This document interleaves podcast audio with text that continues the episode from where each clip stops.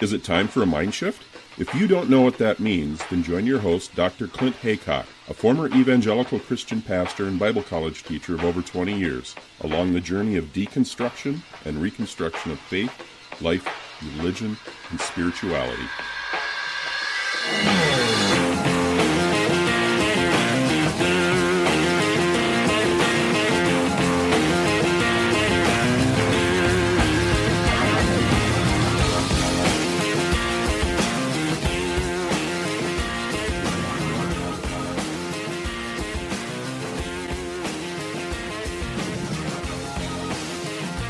Glad to be connecting with Michael from the Religious Addicts Anonymous website. You do a lot of writing on the RAA website, which is religiousaddicts.wordpress.com.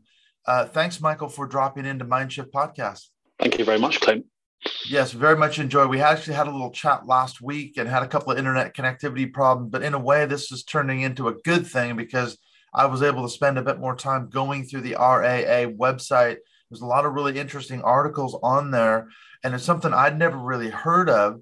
Can you describe and define what a religious addict is? Yeah, let me have a go. I mean, probably the place to start is to say that, sort of in humility, in a way, we don't know that much about it, and we're sort of trying to find out. So there hasn't been a lot of literature on this really. There's a few academic articles, a book by a writer called Leo Booth, and a little collection of people in our very small fellowship. But uh, just some sort of um, reference points. In our town, when we were growing up, there was a man dressed as Jesus walking around. He wasn't Jesus, by the way. Just okay, just put that out there. Let's clarify that. yeah, in case anyone's wondering. And uh, he he carried a, a, sort of wooden cross, and, and and people were quite kind to him, you know, because they knew that he had something that wasn't quite right with him maybe he was a religious addict because something in his brain uh, started to take on some speculating really but take on the idea um, which is quite common in the church but not quite so uncontained that there was something special about him that there was something even more chosen than you would you know simply okay you're chosen in ephesians 1 or wherever it is but he, these people are even more chosen. And i think some of us um, who are sort of coming out of that faith, that type of faith, have had those moments where we feel like, oh, I could be the next kind of Moses, I could be the next Isaiah, maybe in a great worship meeting. So maybe it's people with a vulnerability to sort of brain chemistry or experiences that kind of take them a bit higher than other people. And there's a there's a window there of it becoming compulsive and a, a major coping mechanism in the same way like people who might have a, get a bet or a gamble and not become a gambling addict or they're not a workaholic even though they work hard but there's a certain vulnerability in process addicts that is there and people find themselves in that environment and they kind of go in that direction. Mm-hmm. and as we talked about last week it's not limited to certainly evangelical christianity is it? I think both you and i came out of that background didn't we but you yeah. found yourself de- being developing into a religious addict, didn't you, in your time in Christianity? What were the symptoms? Yeah. What did it look like for you?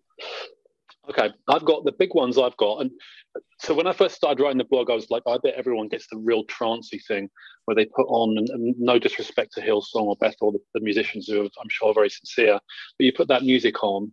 And to me, when I put Bethel on, like you could you could put me on a on a brain you know chart thing, and my brain chemistry just goes bong, like you know Holy Spirit, and then I'm just like straight away something happens in my brain. The lights come on. Now, for years I lived under the uh, impression that I was so close to God that it literally it would just light up in me as as as, as soon as it um, kind of happened, and I, that would sort of not only was it kind of euphoric, it was also sort of trancey. So the trance thing is is one side of it, and I suppose people in charismatic Pentecostal denominations could be more vulnerable to that.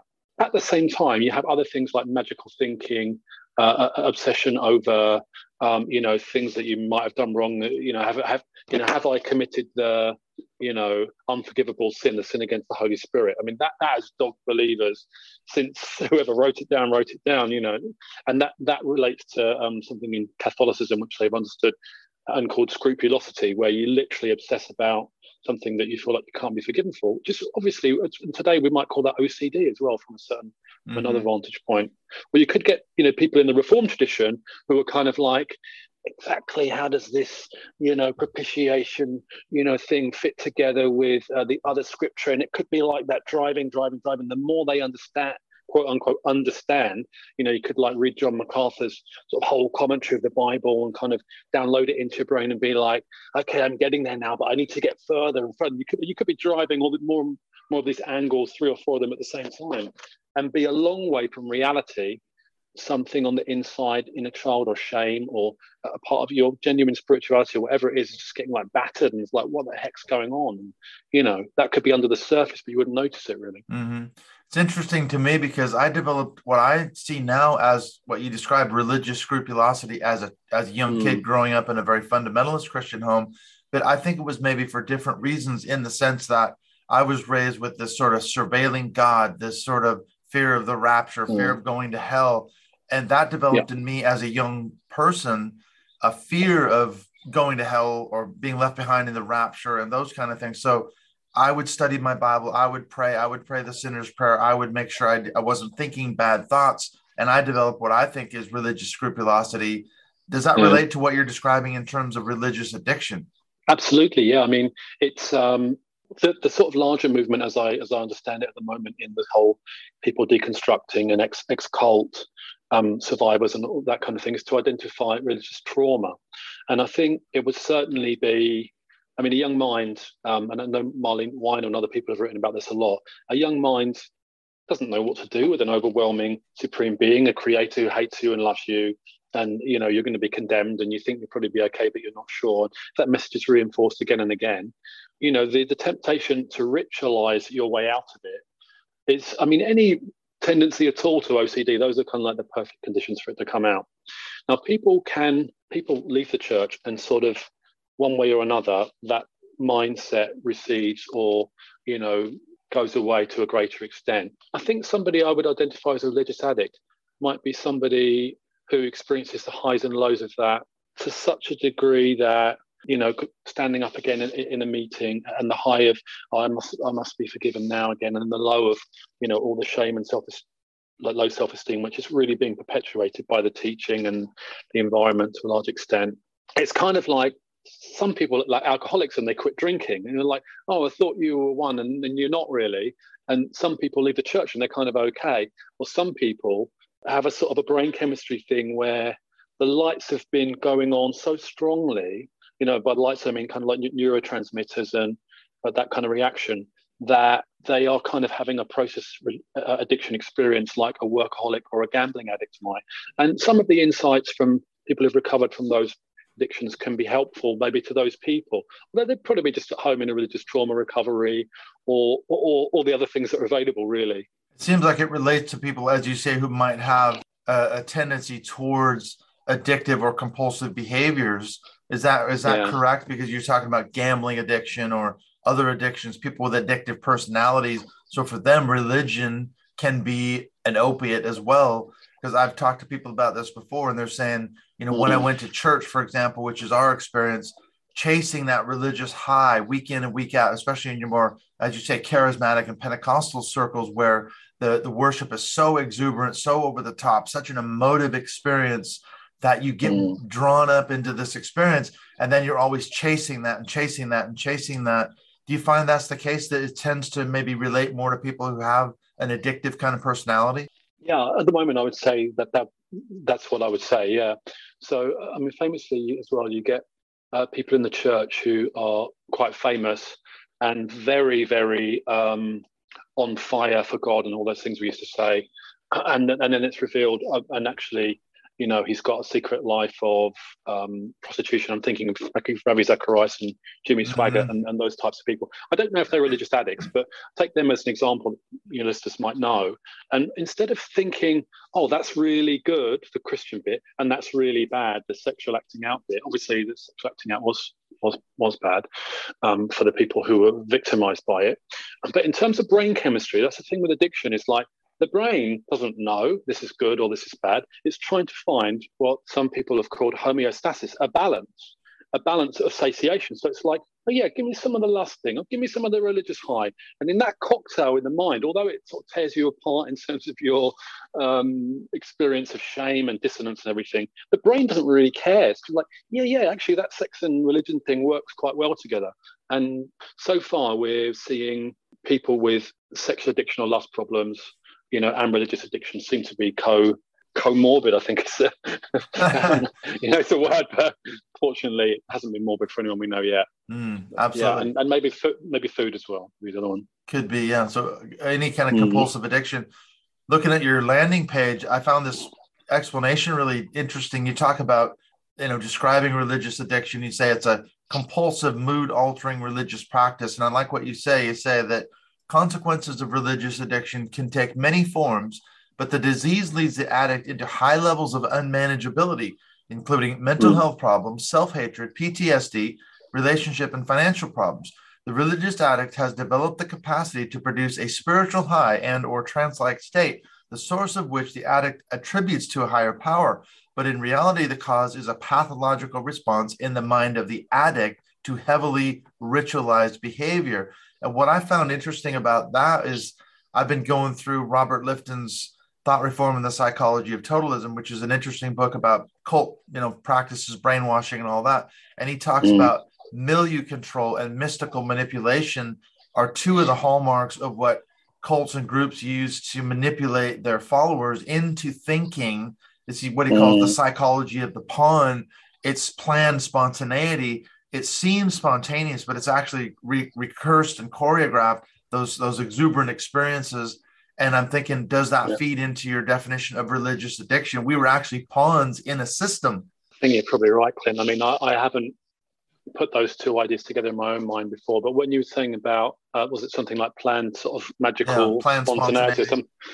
right. Is that is that when where, where, the guy goes up and he's kind of like, well, imagine he goes, tonight I really feel there's something happening, and I think you can feel it too. That kind of mm, whole The spirit's about to move yeah, well, well, quite. And uh, uh, I mean, what comes out of that for me initially is the idea that there, there is a connection between between all the people in that room, and we are at the time uh, the people in the seats listening to the leaders who are doing that.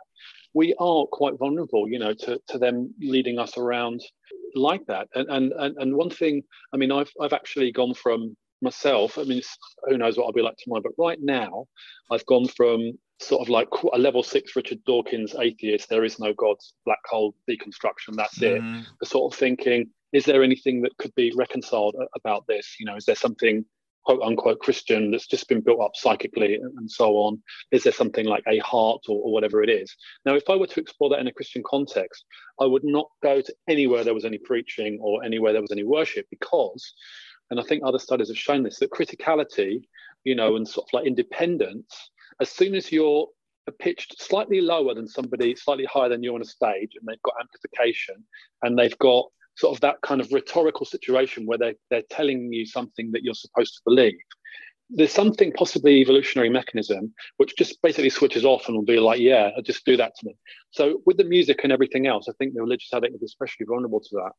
So the only place I would go right now, and it's partly because it's the opposite of my reform tradition. I mean, I'd be, I was, I was like, you know, well, Catholics are obviously completely wrong.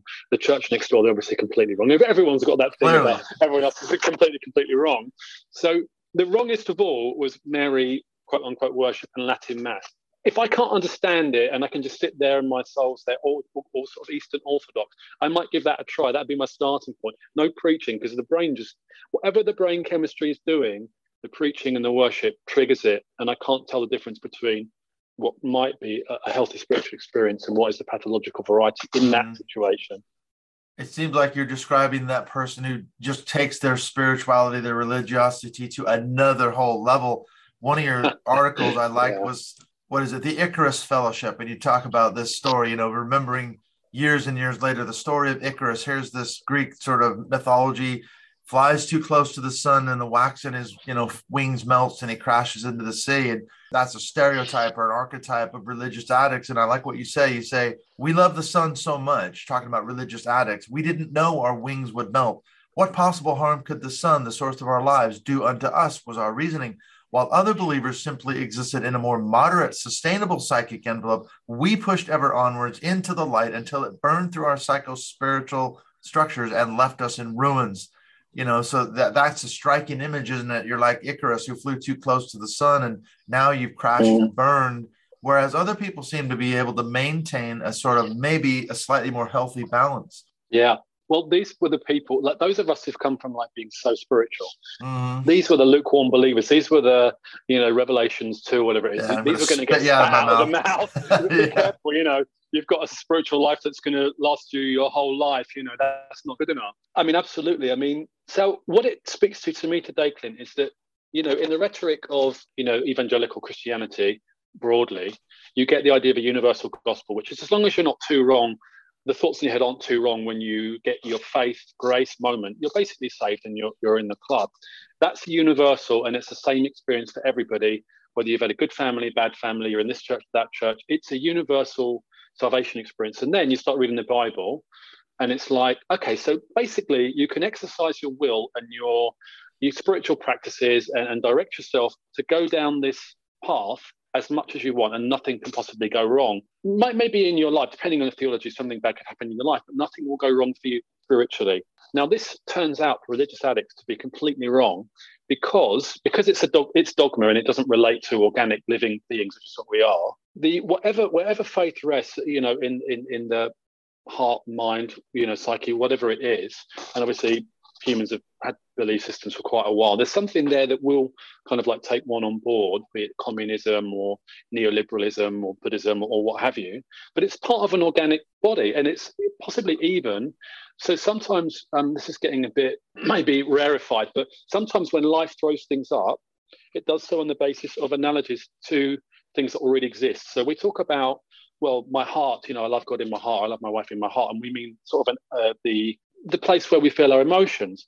But that could be an analogy to the actual physical blood pumping heart that life has simply put into us because it knows that one thing worked and it's repurposed it. You see that in things like the duckbill platypus, mm-hmm. although it's still physical there, it's got a beak and web feet, and it's like there's little things that could get plucked and recycled. So it's maybe I'm talking about something slightly more than evolution there, but things seem to get recycled. But the point about it is, is that it's an organic thing whatever spirituality is or is not, it's organic. It can be overwhelmed, it can be destroyed by things that you think are good. And you can overwhelm yourself with so much energy that it just cannot sustain it. And it will, it's as if it sucks back in like the little, the two things on a snail. They're not antlers, are they? Well, mm, the, the antenna. Yeah. yeah, it sucks back in. Your heart's like, uh-uh, I'm not doing. You think that's a good idea to, to pray without ceasing and crucify the flesh? I don't think it's a good idea because I'm the heart is not dogmatic. It's organic. It's part of our our life. So you hit it with dogma, and in the end, if you do it uh, in the addictive way, you'll basically destroy yourself. Mm-hmm. So, in the context, let's say, of our example of Christianity, evangelicalism, does the religious addict look down his or her nose at those people with a quote simple faith that you just described? It's not enough just to have a simple faith. You've got to have all the answers. Because i can remember as an mm. evangelical i got into things like apologetics. I got into you know theology. I read calvin. I read luther. I read augustine. I wanted to find out answers to my faith as you say those questions. And it wasn't just enough for me to satisfy my own you know desires and questions and, and issues and things. I wanted to be able to teach other people and be that sort of expert which is partly why i became a pastor and then a bible college teacher i think because i wanted to be in that elevated position having all the quote answers. Does that relate to your experience at all? Yes it does. And people we've talked to who've come along have had some experiences quite similar to that as well. As i uh, as i see it now so you know, on one level for me, it was about trance. On one level, it was about magical thinking, you know, ritualization. But on another level, um, being of that type of mind as well, where you know, I would read a lot, and essentially, uh, I'm I'm sort of orientated towards truth seeking, which is a good thing as long as it doesn't get hijacked by dogma. Sorry, mm-hmm. hijacked by dogma.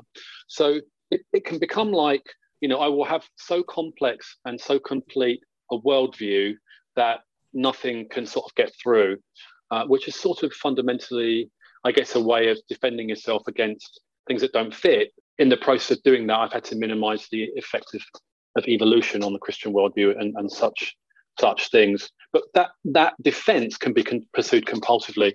I remember, I think it's Phil Fernandes was the one I was listening to. He's got loads and loads of podcasts about who would you say to this? He's sort of like a, a Josh, Josh McDowell, but he's sort of online, you know, mm-hmm. sort of mm-hmm. like, what, what would you say to this? What would you say to that? You know, as if it, as if I could fill in all the brick uh, in the wall so that no bad things could get through and cause doubt. I suppose doubt and fear, mm-hmm. possibly what I was trying to avoid fundamentally. Yeah, I can remember that going to Bible college and seminary and looking up to my professors for that very reason, because I felt that these men and women had figured it out, you know. And I remember asking one of my theology professors, I said to him, so when did it all sort of come together for you? When did you sort of figure it all out, you know? And the, that question i think reveals a lot about where i was coming from you know that idea that that you could quote put it all together as a christian or whatever your religion is and have it all sort of figured out. All the pieces would fall into place and i wouldn't have any more doubts or concerns or issues or anything. Do you feel that you resonate with that sort of description? Yeah definitely. And of course um so whether it's I mean, analogies to other addictions could be insightful. So the satiation and the the blocking the world out of hard drug use, um, which I, I know mostly from films and, and, that kind of thing, you know, or the the complete unreality, you know, of, of somebody completely absorbed with lust. I mean, it's so absorbing that you might not notice that you're about to get sacked. You know, you hear stories about people and you know, getting sacked mm. at work or something from using you know pornography on the internet or what have you. That's how removed from reality you know one is. So um, the natural sort of existential questions that, that one has even people with you know um, reconstructed a, a kind of a spirituality now like whether it's like well i connect with nature you know or um, i love fish or you know there could be a higher power or whatever we don't quite know what it is. Anything like that leaves you open to the winds of existential doubt and the mm-hmm. fundamental acknowledgement of your own sort of mortality, at least as we understand it. Uh, and uh, you know, not just that, but um, all kinds of things go wrong. And the mag- magical thinking in the jurisdiction is, is is an antidote to that as well, where you know you think any day now this will happen, or God's about to do this, or I'm divinely protected against that. But actually, in order, for, I suppose, for us to grow up, for me to grow up anyway, I need to face the reality, which is any of those things could happen to me. You know, the existential winds are blowing, fear and doubt are here, as well as joy and meaning and creativity and all those other things, really. Yeah, we're seeing a lot of that now, aren't we? Certainly in America, you know, I'm 100% vaccinated by the blood of Jesus. You know, I don't need the, I don't need the COVID jab, oh. Psalm 91, and all that.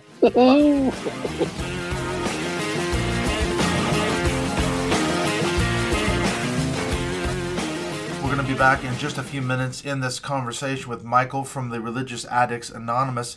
When we come back, we're going to be getting into this issue of signs and symptoms of religious addiction. Maybe as we've been talking in the first half, you've been thinking, wait a minute, I might be or I might have been a religious addict if, like me, you came out of a fundamentalist controlling or high controlling cult or group something like that, then there's every chance that you develop some form of religious scrupulosity like I did. We're going to be talking about that. And then we're also going to be talking about how do you recover. It's in a way, it, it is a compulsive sort of addiction. We're going to get into this issue of getting help. How do you recover? How do you reconstruct? How do you rebuild a new life? apart from being a religious addict. So stay tuned for that coming after the second half. I just wanted to mention what's coming up in the next couple of episodes here. I've had a couple of really fascinating conversations already. They've been recorded.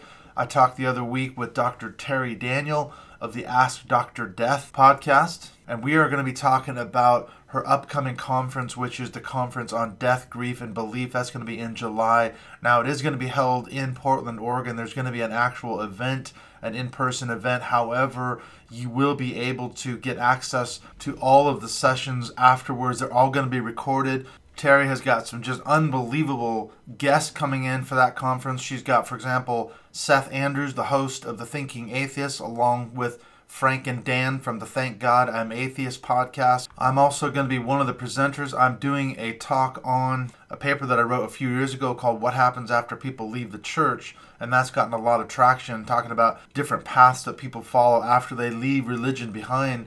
And so if you want to be a part of that, you can get a discount by using the code MINDSHIFT when you book your tickets for the live event. That is the deathgriefandbelief.com website. And then after the episode with Dr. Terri Daniel, I've got a conversation coming out with Dr. David DeAndre. I chatted with him the other week. He's an expat like myself. We have actually a lot in common. He lives in Canada now, but for years he was a missionary in Ukraine both of us come out of the States. We both come out of sort of teaching theology and Bible studies and all those kind of things. We were deep into evangelicalism, and he, like me, has walked away from it all, and he shares his stories. So that's going to be a really interesting conversation coming up with Dr. David DeAndre. And in fact, we've got a couple other really cool things to announce, and that is that on the 6th of February, which is just a couple days after this episode drops, we've got our very first Mindshift patrons only Zoom call on the 6th of February. We do that every month, and that is the first one we've done in 2022. And then on the 27th of February, we've got Rebecca Drumsta coming back. She's going to be our guest on our Mindshift Zoom call that we do every month. And we're going to be talking about her book, When Family Hurts. And she was just a guest a couple of episodes ago talking about her book. So if you got a lot out of that discussion, you'll be enjoying uh, this conversation with Rebecca Drumsta. And then next month in March, we're going to have Michael from this very podcast episode now. He's going to be coming back in next month to be our guest for that call. And then we've also got Dr. David DeAndre coming back in April. So these are former guests that we want to have back on. If you want to get a chance to meet these people, have an hour long discussion with them, typically about the last Sunday of the month, then you need to support the show on Patreon. That is how you get access both to the patrons only Zoom calls as well as our monthly Mindshift Zoom calls.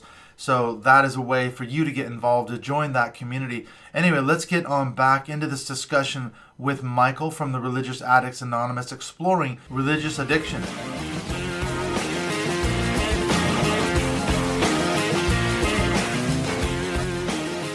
Another interesting article on your site, Signs and Symptoms of Religious Addiction. I can certainly resonate mm. with the top five.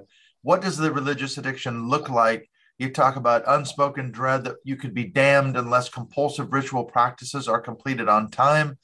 Practice of prayer mm. is inherently mind altering. Number three, widespread judgment of other people in the faith community for not being spiritual enough or not committed enough. Number four, belief that one's own doctrine is the most correct and it could possibly be other denominations, other people are wrong. And then number five, deep fear of spiritual contamination, such as rock mm. music and liturgy of other denominations and TV, movies. Anything could be spiritual contamination. Mm. I can definitely resonate with all five of those things on the list, you know. And it's kind of sad. Maybe I'm thinking now, was I a religious addict, you know, when I was a Christian? what did it look like for you? I mean, what, what were some of those things that I read off the list on your sort of daily practices, what did it look like? Well, so the last four, four or five years before I started this phase of recovery, um, I had um, high, very high anxiety, so much to the point that I'd be sitting at my desk at work and I would feel quite paranoid about all the people around, around me, like uh, just unable to sort of relax and just do the work properly.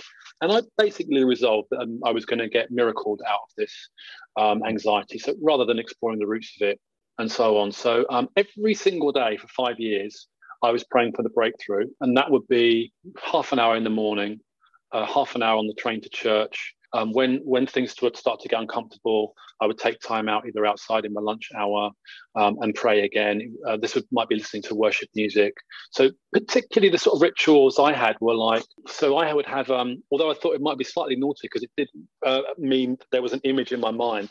I had an image in my mind of Christ that had arisen in me from the Gospels, and I would put on something like Bethel or Hillsong, and I would just sort of pray into that image, you know, just like pray and worship, and um, and I'd be sort of transported. But progressively in that four or five year period, the effect of those sort of prayers and so on, association, and the sort of tranciness of it, whether it decreased or not, um, it felt like it decreased because the anxiety and the discomfort, and then COVID started as well. It just wasn't working. It was like a classic case of, you know, I've drunk 10 10 pints, as we say over here, and I couldn't get drunk, which is what alcoholics say. You know, the mm-hmm. drink stopped working. And it's like, but spiritual contamination is the other one I was going to mention. So now, what the reason, the way I understand this now is that faith exists in a kind of a theater of the imagination, which is kind of semi-stable. So once you've kind of erected it, it will, it will it will stay for a while. So when you focus on things like holiness, purity, the blood of Christ, sort of salvation from darkness into light, all of those images and everything that goes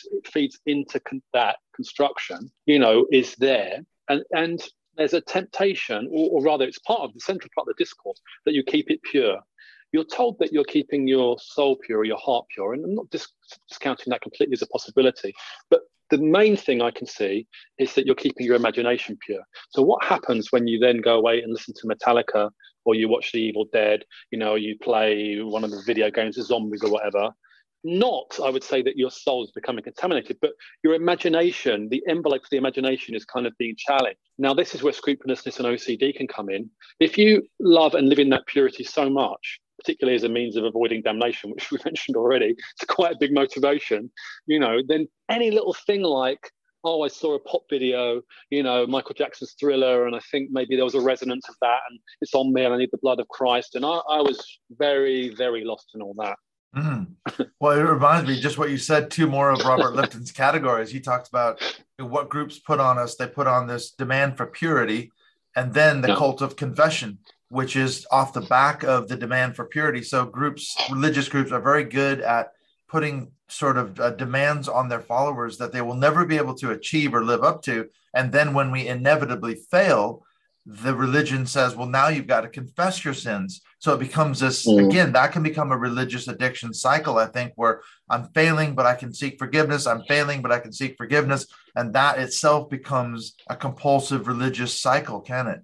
Certainly, yeah, and and you see it as well in in, in sort of all over society as well. Like um, in this country, we have a thing where the Conservative Party kill one of their leaders, and they might be about to do it now, you know, or or, or the kind of horrible argument in the marriage, and then wonderful reunion, and and you know, there's a kind of it could be a human thing where you know we, we, Christianity is playing a very sort of um, damaging role in this right now. But you know, in in history, there's been this thing about you know ritual killings and ritual sacrifices throughout the human history. And it seems like, um, I think it was Jung was writing about this, that even in secular societies, there are kind of ritual uh, killings, you know, if not literally, things like Boris Johnson might be about to go. But certainly within the church, you know, obviously Christ himself is sort of a ritual killing. So there's that. But, but although it's been done once and for all, so that mm-hmm. is final, how can but we need to keep doing it because of our psychology or whatever dogma or whatever so we are the ones who need to keep being wrong because he, he doesn't need to keep being killed again but we we need to keep being you know slamming mm. ourselves up against that sacrifice again and again and again. And it's i mean if you think about all of the psychic elements we have you know inheritance of, of all of our human experience many of them are creative and, and can be loving and com- communitarian but there's still the shadow isn't there? There's the dark side. You know we do inherit a little bit of the dark side as well which you know people in now involved in sort of serious sort of growing up you know, in deconstruction and so on, have noticed that it's not necessarily evil. You have a thought, it's not necessarily evil. You know, maybe it's just like the shadow, you know, and you're trying to sort of deal with that. The Christians who don't know with that, they've got the shadow, both the leaders and the, the individuals, and they keep smashing their shadow up against mm-hmm. the cross. And it doesn't it doesn't fix it. It doesn't reduce shame, it doesn't reduce shadow material, unless you're in a very conducive type of faith environment where just so happens they're in tune with what actually will help you grow up. And there is some Christianity like that. Mm-hmm. Yeah. What are the steps to recovery then for the religious addict? Because some of your writings, you, you kind of resonate with a 12 step program. You talk about a mm. higher power. One of your articles, yeah. you talk about learning to rely on myself, though, as opposed mm. to that so called higher power, which is sort of a universal 12 step program thing. They don't necessarily say it's God, the higher power. Mm. It's just you must rely on the higher power to cure you of your addiction. In that case, maybe alcohol or whatever it might be. How does a religious yeah. addict, you know, get those steps to recovery? Truthfully, um, we're we're not sure. Um, so the first thing we do, and we do know this, is that you stop all compulsive religious practices. Now, for the mm-hmm. religious addict, it sounds simple, right? For the religious addict who hasn't yet completely burned out or hit the brick wall, it's it's almost impossible because the fear and the dread and hell itself, the hell that you carry inside of you already, will come to the surface. The thing that you've been trying to repress with your addiction. So, you know, step one we we see you know we admitted we, we were haven't this isn't really formally written down but something like you know um, we admitted we were powerless over our compulsive religious practices and we stopped doing them you know mm-hmm. and then what seems to happen is the void comes up now the void is just a word for all of the repressed material all of the existential sort of fear all of the doubt that the to- total 360 degree worldview was meant to be keeping out well it's here you know are we just a rock you know floating around the sun all the dread you know it's literally like oh my god i've turned into nietzsche and jean-paul sartre and mm. you know all these people who just you know yeah. nihilism were being sets in exactly exactly being destroyed by their lack of faith now that's me and and so far what some of us have noticed and we're still a very small community is that there is a type of an end to that or that after a while the void it's almost like in 2001 is it where they go through the they go through a sort of teleport yeah. you know black hole thing and they come out the other side you know it's like oh god you know there is something like on the other side. So so some people that's like i never want to go near any spirituality again. I'm doing therapy you know i'm playing football i'm doing all the psychic energy that was going into that i'm rebalancing it you know i've got i need a healthy life balance. You know for some people it's like well maybe there's something in there that wasn't just the purely pathological. Maybe there's something there and, and, I'm, I'm I'm drawn to this a bit because I'm, I'm my family is still largely Christian. Some of my best friends are Christian, and the ones who aren't sort of being destroyed by it, on a good day, they have a kind of a love and a something about them that is there. You know, it just seems to be there. So what interests me is, without erecting the whole sort of theatre of you know dogmatic Christianity, what does it take to plug into whatever it is that makes some people more loving? Mm-hmm. you know, without being also hateful as well at the weekends or whatever. Just yeah. more, you know, loving, and they just genuinely are like that. Throw out hell, throw out this, throw out that. You know, the Gospel of John was not an eyewitness account. You know, there's probably only twelve. You know, that's fine. Do everything you need to do. But at the end of the day, what I'm wondering is, and I suppose this pertains to step two and three, which is your question. You know, is there hope for? You know, I have got a tiny hope that the Leo Booth actually, who wrote the original book on religious addiction, he's written quite a lot about different kinds of spirituality that can arise after the addictive kind of like chaos has ended. And I'm quite hopeful that, I mean, grace, a type of grace has to be, anyone exploring this coming out of religious addiction needs to be completely sure. And they know for a fact that they never have to do any ritual again. Never you mm. know whether christ literally died or literally didn't die or whether you know whatever they never have to do any other ritual. If there's no if there's a higher power and it's not that it's not worth anything. So you don't have to do anything never again. But then if once the void has passed there's something arises something organic and something real, the organic thing that we broke in our practices, if it gets fixed a little bit, can be like, oh God, maybe I'll just go and sit by the river and, you know, read the Upanishads or, you know, or just a little bit of it or, or some sort of secularized version of it or listen to Eckhart Tolle or, you know, and then certain things can come back in maybe in a healthy mm-hmm. way, hopefully. You have to find that balance though. I can certainly mm. resonate with what you're saying because maybe I was a religious addict because you know that number one thing on your list, that practicing of compulsive religious rituals, reading my Bible every day, praying every day, doing those observed practices, those rituals. Mm-hmm. And if I didn't do them, I was in dread of, you know, I'm going to get in trouble here. God's going to judge me. God's going to punish me. Mm-hmm. Things, bad things are going to happen.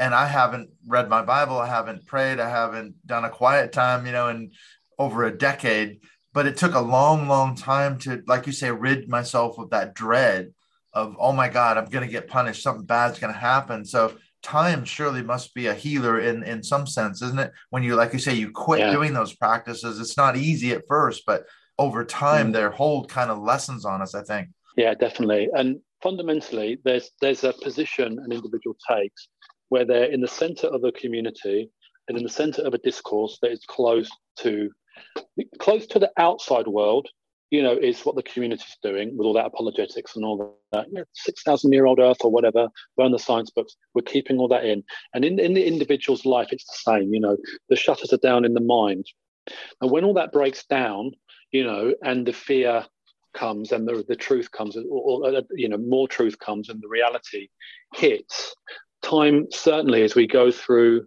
life with the light, as it were, coming in, and uh, uh, and that enclosedness has ended. certainly there are self-healing properties in the mind and in the body. And if there weren't, we'd really, really be in trouble. You know, and, and even for religious addicts, that, that can be like a step two. You know, we came to believe the original step two is we came to believe in a power greater than ourselves, restore us to sanity. But for religious addicts, it could be that power could be the self-healing properties of the mind and time, which compared to banging your head, uh, uh, uh, you know, against a brick wall with the Names of God Bible or the John MacArthur hmm. Study Bible or whatever, you literally will get better if you stop doing that. yeah. you know, it might take you 18 months, but you'll, you'll get better. Your own mental health.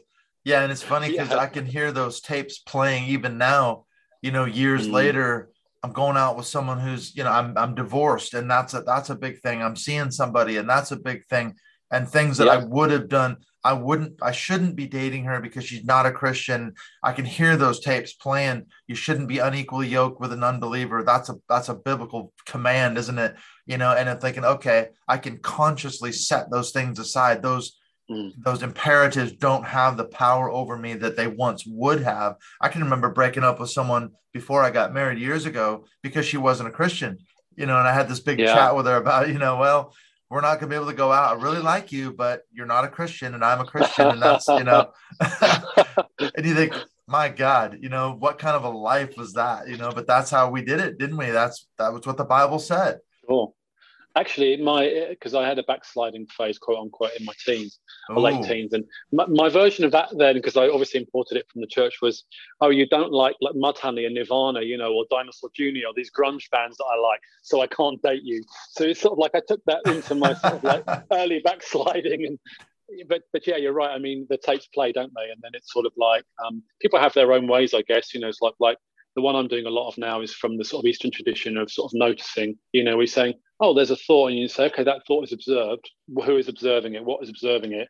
Well, it must be something that doesn't believe that thought. Otherwise, they wouldn't be able to contain it like that. And then keeping that sort of mindful light on it, it seems to kind of go like, blah, blah, blah, and either recede or go away again for next time or whatever. Mm-hmm. Seems to work pretty well. Seems to work, yeah. And would would therapy play any role in this? Because obviously you've got your group. I don't know how big it is, but you're saying it's a fairly small community now. Um, mm. Would that be a helpful pattern for someone to maybe get involved in seeking therapy? Because I'm thinking too, some therapists don't understand anything about things like religious trauma syndrome or you know religious addiction. Are you finding that to be the case with in terms of therapists? They don't even know what you're talking about. Um, what the term they use, which I've heard a few therapists use, is spiritual bypass, and that yes. has come into some of the of the literature. And they, they'll say that for religious addiction. I think you know often. I think it, to, to, if anyone was like who listened to this was thinking of trying to find a therapist, it might be worth asking them if they're if they've done any work with people who have a history of like a pretty major sort of spiritual bypass, uh, or if they can, you know, or even things like o- OCD and OCD disassociation. So people who've lived, therapists who've got experience, people who've just lived in a dream world, which mm-hmm. is kind of like uh, the religious addict is essentially, you know, being as a stimulus for that and a, a proclivity and a desire to do that. So something like OCD and dream world states, if they've got any, and but especially if they're aware of spiritual bypass, mm-hmm. and certainly it's hugely, hugely helpful well i found that that concept of spiritual bypassing that was a huge one for me this idea that mm. you're hiding behind religion or spirituality using yeah. that as a as a mask or a screen to hide actually the real issues which is what are going on in your your mental health or whatever it might be uh, is that how you understand spiritual bypassing how does that relate to religious addiction yeah well it's i think it's central to it i mean as i understand it today i was going to say ideally but there, there probably is no ideal as such they've got a utopian vision of a, a person whose sort of mind and body uh, and everything else um, is sort of in balance. So when an emotion comes up, they can say, "Oh, that's anger," uh, you know, or they could get they could be an experience where they feel disproportionately angry, and they'll say, "Oh, that's a bit like you know something that happened to me in my childhood, and that's why I'm doing that," you know, and they'll have sort of a bit of time and space. So there's sort of a fairly healthy recognition of reality as it is. That would be a kind of a sort of balanced, slightly utopian vision of a person.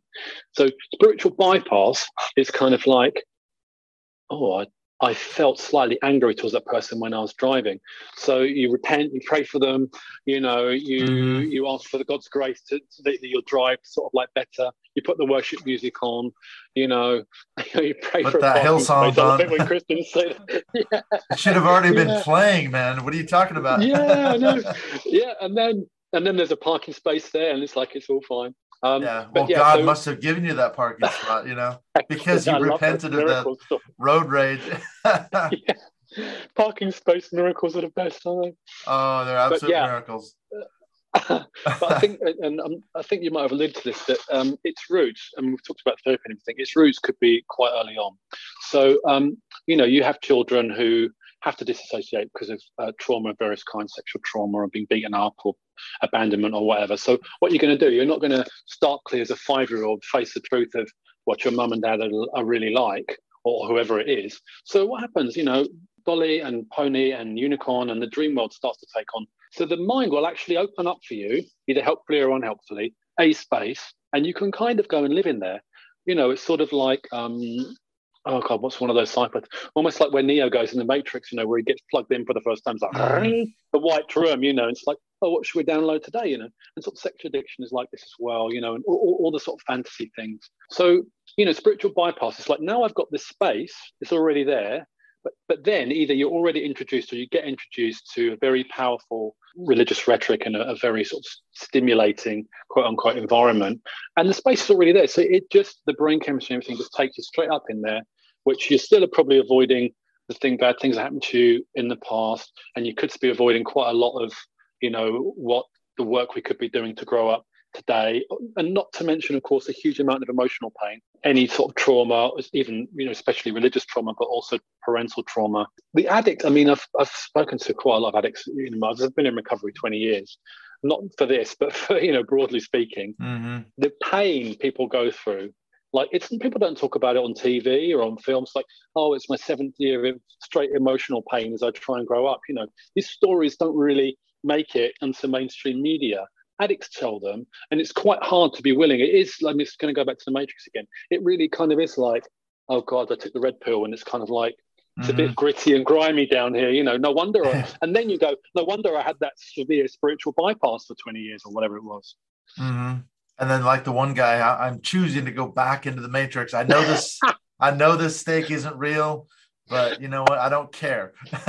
yeah. go back exactly. into the fantasy. I'm going to go back and plug into the matrix. As long, as long, as I'm rich and famous and you know whatever, I don't care. Oh man, absolutely. I, yeah, I just watched all three Matrix films again the other day, and I thought, mm-hmm. okay, I need to sit down and watch these again. There's a lot of stuff going on in there. Well, I'm thinking too, if someone yeah. is resonating with what we're talking about, thinking, okay, maybe I was a spiritual addict, maybe I am a spiritual addict how can they find your group? How can they plug into this small but hopefully growing community? Yeah, thanks for asking. I mean, well, the website's there and there's a contact page on there.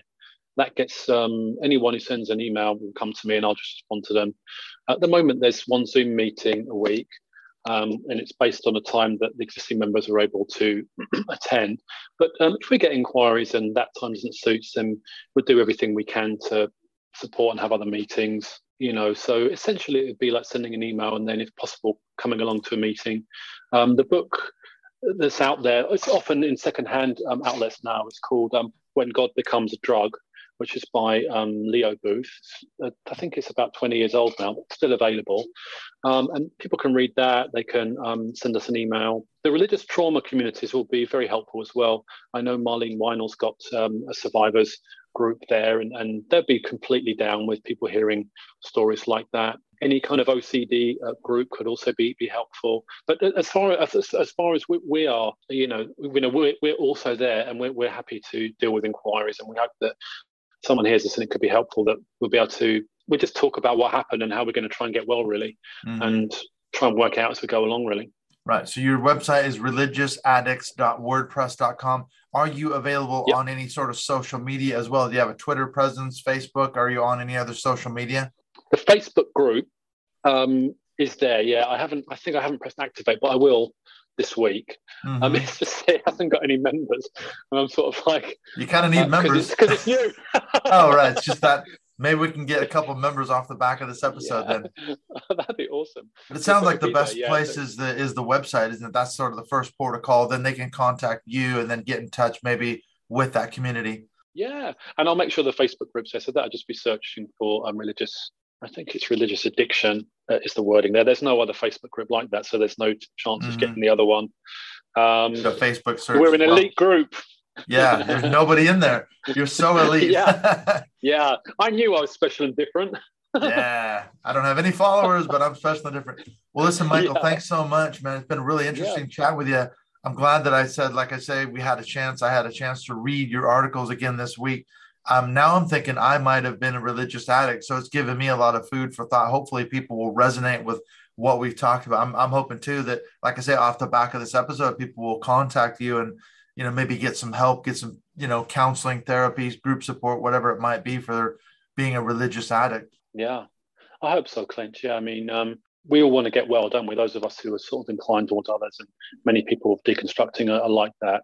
And um, if we can be of any help, because we learn so much from anyone who, who comes along, and um, I think that the, community that we're all part of with your podcast is part of that, and the other people podcasting. And without that knowledge that comes into all those bits of content, it'd be terrible, wouldn't it? There'd be nowhere to go because you wouldn't have anyone who's understanding you. And it's like that with religious addiction as well. And yeah, I think it, it'd be happy to try and help. Okay, listen, thank you so much for chatting. Let's definitely keep in touch and we will um, talk again. Brilliant. Thank you, Ken.